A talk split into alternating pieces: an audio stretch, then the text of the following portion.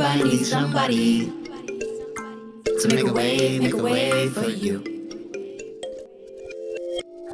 I love that I figured our podcast would be about developing your unique style and look. And Right, we're and just we're just like money. get your business right though. For though. real, like, what's the point of having a style if you don't even know how to like handle your business? You know, because your style can be great and you can be poor by mishandling your business. But if you have great style, have great understanding of how business works, Yeah. you'll be you'll be way ahead.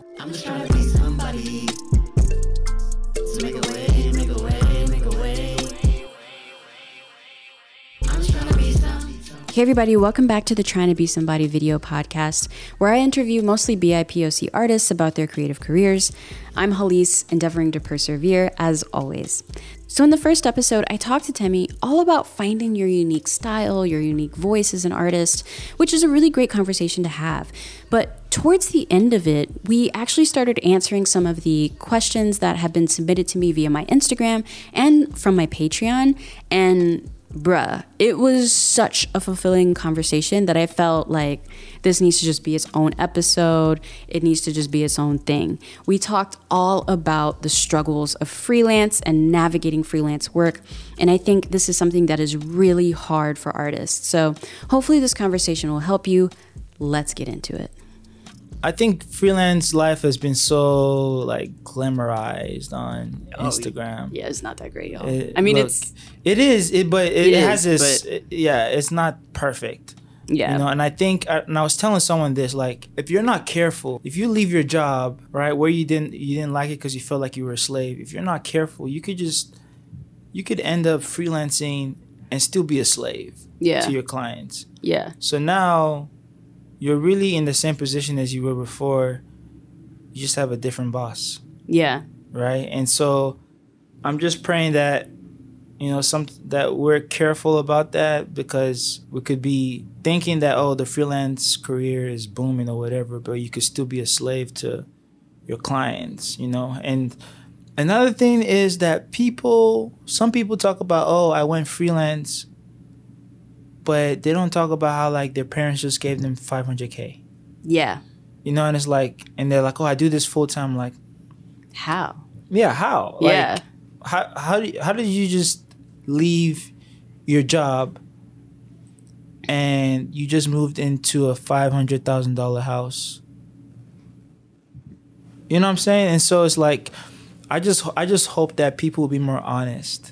I always tell people like, and I try to be as transparent about this as possible. Like, it should be pretty obvious to you looking at me how I make a living. Like, it should be. It should be. Right. Any artist you're looking at, or any artist you're following, um, on their socials or anything like that, it should be pretty straightforward to see how they make a living from their art. Right. If it is not, they're probably not making a living, from, their, art. right? and it's like, I'm just, I don't know, because it, it, it leads people astray, right? Because Oh, people are like, oh, I can just leave my job and start this. It's like, no, the, either this person got an advance from their parents or their parents are paying their bills. And in the film industry, that happens a lot. I know for me, when I was in film school, that actually really was really disheartening because I didn't actually realize that going into it. Hmm. I was finishing up film school and I had done an, I first realized it, I did a semester in LA. This was actually like when I was engaged already and stuff. But I did a semester in LA as part of my undergrad where you intern and the idea is like by the end of it, you find a job, you can come back to Texas, graduate, and then be in LA and like make the transition. And the whole time I was there, a lot of my colleagues or like my peers who were in my classes and stuff, they'd be like, "Oh, we're gonna go do this here in LA. We're gonna do that," and I was like, "I don't have," and it was like I would have to tell them over and over, "I don't have money." Right, right. Like getting here, I had to make sure I finished college a semester early so I could afford to come out here. And so it's just like, even though I graduated early, it still cost four years. right. You know, so it was like my parents are helping me out out here, but like I can't. I have no going to concerts money. I have no like Exactly. and it's and it wasn't until then that I realized like, oh, I am out of my league with y'all. Yep. y'all have resources that I I, have, right. cannot fathom. yeah. Um, and that was what prompted me to come back to Texas because it was just like, oh man, I'm not. I'm gonna be drowning out here, man. Like Mhm. I won't be if everyone, which a lot of people out there no shade, like take the resources you can get. Right. But like, if everyone out there is having that caliber of resource, I need to come back to Texas where I know I've actually made some connections and I can like get a job, you know, Exactly. with the skill set that I have now. Exactly. And one thing I will say on top of that too, I'm glad I came back Mm-hmm. because the agency jobs I did get, they taught me how to produce very fast on a budget. I like became such a better editor, like a faster editor working with them. That's good. Like all of these things that I know I probably wouldn't have gotten if I did the immediate pie in the sky, Right. you know, move out to LA right after I graduate Mm-hmm. thing. So don't be afraid also I think to be like not a big fish in a small pond, but Right. like I guess to humble yourself a little bit in the beginning. Exactly. Yep. I guess. Yeah. No, that's that's important to like humble yourself because I think people just like like you know what I know I'm I, I know I'm I'm I'm better and deserve more. That's good. It's- and it's probably that, true. it's- Yeah, you probably true. are better. Yeah. You know, but just be smart. You know, and also like if you decide to leave your job and start freelancing and doesn't do well, like don't be embarrassed to go back to work. yeah. You know, because people be like, "Oh, well, now I feel fake." No, you need to live. You tried something, It- it didn't work. You learned something from it probably. Yep. Now you, you gotta look, you gotta eat. You gotta have a roof over your head, you gotta eat. we so during during my residency, I, I, I, saved up. We lived off of um, my income, and my wives we saved, and we used it to pay down loans and things like that. But I was very strategic because I was like, okay, well, my thing ends in a year. I want to give myself at least four or five months to just work for myself. yeah. So that whole year, I was looking at how much my wife and I were spending, so I knew exactly how much I needed to bring in, and so I knew exactly how much I needed to save, so that my wife's salary plus what I bring in will equal what we could live off of. Yeah. So I saved up for like five months, and I was like, okay, I'm gonna give this a try, and I did. I had two job offers. I said no to both of them, you know, and I was scared. I was looking. I remember looking at the wall after I told the guy, "I'm sorry, I can't take this offer." I was like, uh, God, uh, what's next? I'm scared. Like, what if nothing comes within the next five months? yeah. So I remember I like I got into this thing called Creative Circle, trying to find me different jobs because I was scared. I was like, Yeah. nothing's coming in. And then I remember Apple gave me a call. And they're like, hey, want to work with you on something. I was like, okay. Yeah. And that was like a month, like two, right? And then after the gig was over, another thing came in, and then another thing, and then now that five month thing has now spread to like seven, Exactly. eight months. Yes. I'm like, oh, okay. So I can let's see if we can do this for a year. So I remember it was like November, December came, and a lot of work was coming for like Christmas stuff, and I was like, okay. And one thing I'll tell people who are freelancing is like, know how much you're spending every month, know how much you need to survive, and once you do, now you know how much you need to make every month to take care of yourself. yeah. And those big gigs that you end up getting, save that money Yes. because I think it's it's it's better for a freelancer if you know how many months you have left if no work comes in. You know, and that's how I operate. Like my wife and I were a month ahead on our bills. So like the money that we brought in this month is for next month, Yeah. you know. Um, because what you don't want to do is as a freelancer live on like paycheck to paycheck Yeah. which No. is hard because there's net 60 net 90 net 30 Mhm, mhm, you won't always get mhm, paid mhm. Yes. right and And you're gonna you have to have hard phone calls and and, you hard to, emails. yeah, and you, and you gotta have to like people. fetch them Yes. and find them you know so you always want to have like that buffer for yourself because it's important I always tell people like at some point you'll probably have to take a calculated risk. yep But that's but like emphasis on calculated, Calculated. and not, as much emphasis on risk. right So like when I left my full-time agency job to start freelancing, the thing that made it possible was I had already first off I had already been thinking about doing it for like 2 years prior.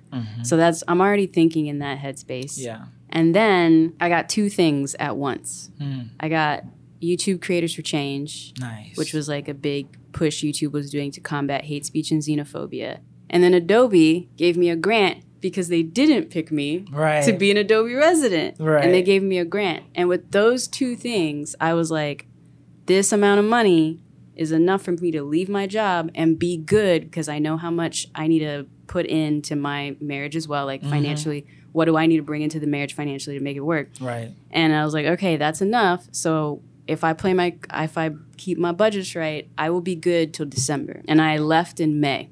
Wow. Last year or It was in 2018. 2018. Nice. yeah. I left in May. And so I was like, all right, so I've gotten these two things, these two grants, basically do the work, make good projects, keep growing the YouTube channel while I'm doing that. And then by the time December came along, I got PBS. I got the PBS show. And then that was, I was doing all of that for 2019. Wow. And that was a huge project. Right. But like all of that was around calculated risks. Like you figure out how much you live, save off money. Someone else who's done it too is Evelyn from the internet. She had a job for a long time, saved up a nice amount of money from everything else she was doing on the side, right. and then took a year off That's to good. focus. and it's okay to pay your dues. I was a high school teacher for three years. Yeah. you know and even while i was doing that i was still like shooting weddings making posters all that money i was just saving got a financial advisor at 22 and i was like hey this is my goal i want to reach it how do we go about with it Yeah. and he was very helpful and so he was just like make sure you know how much you're living off of Don't live raggedy, Yeah. but don't be trying to live don't be trying to in like the lap of luxury. yeah don't be don't be trying to like uh and I'm bougie, I get it, but like, get first class yeah. flight trip to every everywhere Yeah, yeah, yeah. you know no. and i think people just don't calculate they they they like that risk factor sometimes it works but uh, not all the time for every successful, I feel like, you know, rags to textiles story, Mhm. there's like a million. yeah I tried it, completely backfired. exactly So yeah, you just don't hear about those stories. We don't glorify those ones. yeah we don't stories. glorify those ones Hey everyone, I hope y'all are enjoying this episode on freelancing. The struggle is real. So, that being said, if you are watching on YouTube, please like the video and engage down below in the comments. That really helps algorithmically with the podcast getting seen more. Likewise, if you're listening on your favorite podcasting platform, please rate the podcast there. Five stars is preferred, but I also take constructive criticism as well. Finally, if you're interested in supporting the podcast, check out the Patreon, patreon.com slash Halise. There you'll get early access to these episodes, as well as other exclusive and early access content too. And with that, back to the podcast.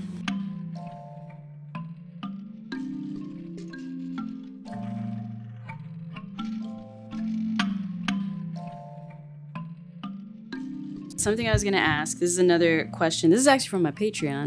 okay Um, Simone on Patreon was asking, what skills outside of design programs have, have been essential to your career? Yeah. i love that question Isn't that such a good question? yes Patreon producers know what's up. They ask the hard hitting things. yeah so what uh, what is the question again can you read Yeah, yeah, yeah. The question was, what skills outside of design programs, like learning them and stuff, Mm-hmm. have been essential to your career? oof um I got stuff, but you finances Yeah, I was I was about to say bookkeeping yes. taxes, Mhm. understanding tax deductible, understanding how to run a business, right? Because I think sometimes we we start feel, we see ourselves as freelancers. I'm like I'm a business, you know what I'm saying? And our business has a, a brand and it has values, and so I need to make sure that I uphold to them. But yeah, I'm running a business, Yeah. and so I think.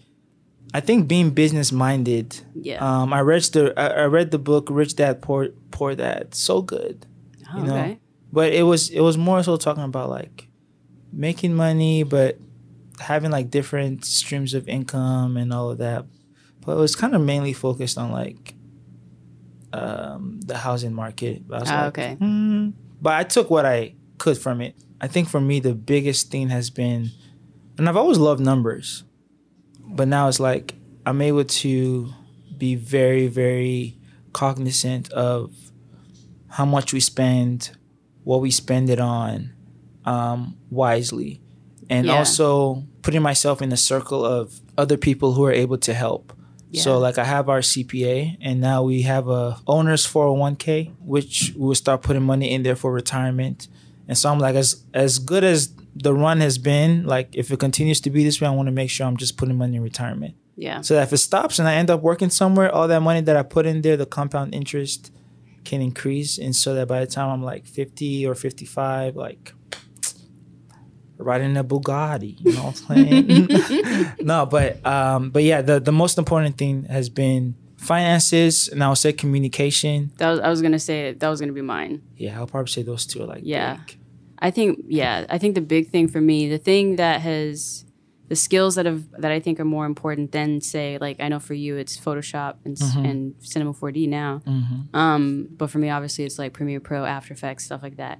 Beyond those skill sets and knowing them, the thing that's gotten me the most callbacks and like what keeps me going is my communication style and being on top of it and thinking of things before the clients even think of it you know? Like um literally on literally uh earlier today i was finishing up a video for a client and they realized that they needed the, the video to go live on youtube and they were like crap we don't have the closed captions done for it we don't have and i was like that's already stuff i just do because i know you're gonna need it and that's how I just add value. You know what I mean? Like something I always tell people with, especially being an artist that's running a business, is that the last thing you want, like people aren't actually gonna really remember the art you made for them. Right. In my case, the final video, but they will remember how they felt going through the process with you. Exactly. So if you can make them feel like the process is seamless,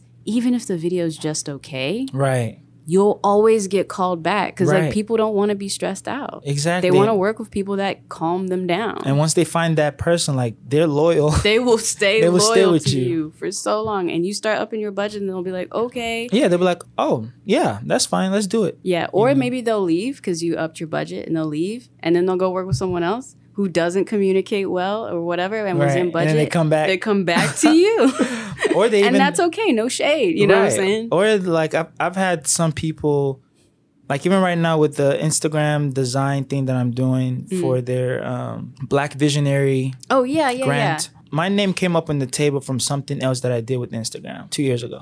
yeah, yeah. You know, and they're like, "Yeah, your name came up, and we love working with you. You're very calm and collected." And I was like, "Oh, thank you so much." And then we had a we had a Zoom call, and I met the team, and it was just like hanging with friends Yeah. you know? And so it's like you just never know what seeds will be planted. I'm going to use a teaching example.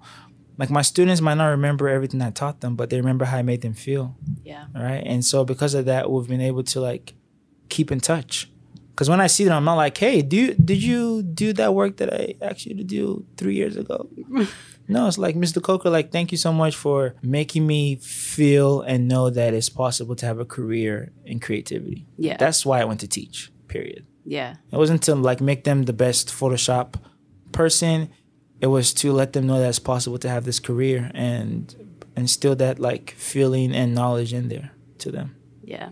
Be all about your bag. Understand your money. Don't be afraid to like take a business class. yes If that's the only thing I regret actually from my undergrad. They had like a what is it called? Like UT does like a business accelerators or not even that, but like mm-hmm. like a certificate. You take a couple classes, business foundations, that's what they called it. wow And I didn't do it because I was so focused on like getting it done, you know, 4 years whatever. But I've I would have man. There's a book called profit first Okay. and that changed my business life Oh. yeah Okay. so good profit first plus a budgeting software called YNAB you need a budget yes, I've messed around with that one. I've messed around with Yo, YNAB. I use QuickBooks. Yeah, I use QuickBooks too, but I also so QuickBooks is good for me because I'm able to like get things organized for taxes, Sure. Yeah. and I'm able to see how much I brought in uh, that month or that year. Yeah. But YNAB lets me know how much money I have left in my business expenses, how much money I have left on payroll. So which I uh, which allows me to see how many months we have before. Yeah. Before the money runs out. Yeah, before when or need money runs out. Project. Or, Yeah. Yeah. And I'm like, if I'm like, okay, we have six months. I'm like, okay, well, I know work is gonna come in six months. Yeah. Um, But when it's like, yo, we have two months left, shh, now we gotta like Everybody rein it back, rein it Right. back. but what I'm but what I'm doing right now is when I have good months, I take some of that money and I go invest it and have it in a place where I can take it out anytime. Yeah, that that book plus YNAB really changed my life. okay. Yeah, especially personal life and business life. When I first started using YNAB in college, I ended up or or when I started teaching, sorry, um, after college, I ended up being a month ahead of my bill, and that was in 2015. And since then, I've always been a month ahead of my bill. Even when we got married, I was a month ahead. And because of what I learned, I was able to like save up to be able to pay for our wedding, you know. And but Profit First like allows you to really see how well your business is doing. So it's like, hey, take this amount of percentage from every gig that you get for yourself. Put this amount into taxes based on your Yeah. state where you stay Yeah. and take this remaining and put it towards business expenses. And then take this one and put it towards there's a there's a category he says you may call profit.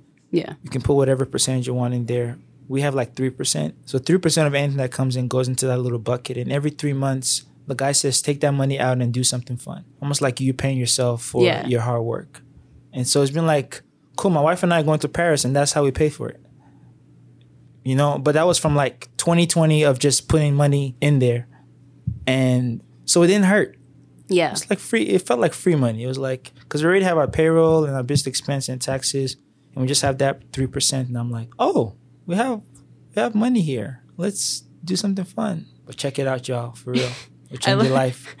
I love that this uh I love that I figured our podcast would be about developing your unique style and look. And we're and just we're just like money. get your business right though. For real, like, what's the point of having a style if you don't even know how to like handle your business?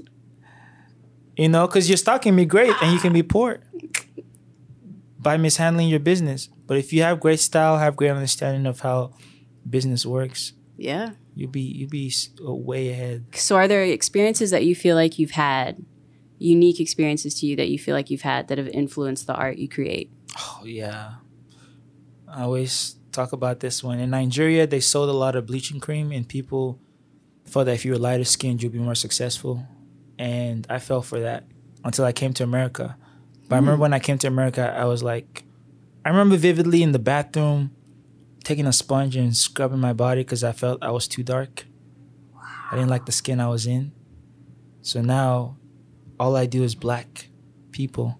And that's kind of w- why I do that. It's a reminder for myself and other people that black is beautiful and that wasn't a mistake. But it wasn't until college that I realized, like, yo, my skin is beautiful. F all of y'all. Oh yeah, it took You me a long time. Yeah, it took me it, it took me a while. I think it was I was it was it was my junior year, because coming to America, I had to like go through the whole African booty scratcher in middle school, and then part parts of high school. But then it got to a point I was like, um, I'm just not gonna do this anymore, and I'm going to really appreciate my culture and be unapologetic about it and my skin. And so now, when I all the work that I make, like even when I even when I die, I just want people to see my work and see this underlying theme that black is beautiful. Black is a beautiful canvas without a mistake, you know, and that is what makes me make the work that I make now. I feel like that is a beautiful place to end the episode. For sure. I think so. Temi, thank you so much for doing this. Thanks for having me. It's Um, this really was exciting. I'm I'm glad I'm the first to to, to be on the podcast. Thank you. inaugural episode. Inaugural episode. Temi, thank you so much for being on the podcast. In the comments below, if y'all are watching us here on YouTube, um, let me know what was your favorite part of the discussion that we've had. What was your major takeaway for this episode? Because that'll help me also figure out how to make sure that I'm asking future artists that we have on the podcast, Right.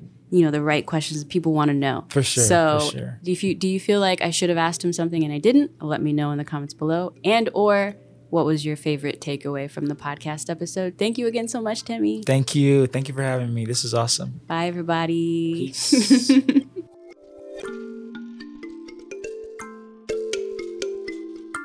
I hope this extended conversation with Temi around finances and freelance helped y'all out. The struggle is real out here, man. It'd be hard navigating it. So hopefully there was some tangible takeaways in here for you. Again, I'm Halis, and this is the Trying to Be Somebody video podcast. Thank you so much for stopping by, and I'll see you in the next one. Everybody needs Bye. to make a way, make a way for you. I'm just trying to be somebody to make a way, make a way,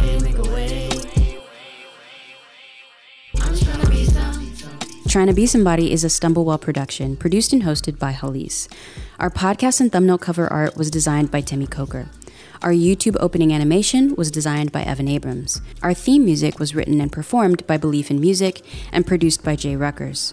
This podcast episode was edited by Christopher Narvaez and Halis Narvaez.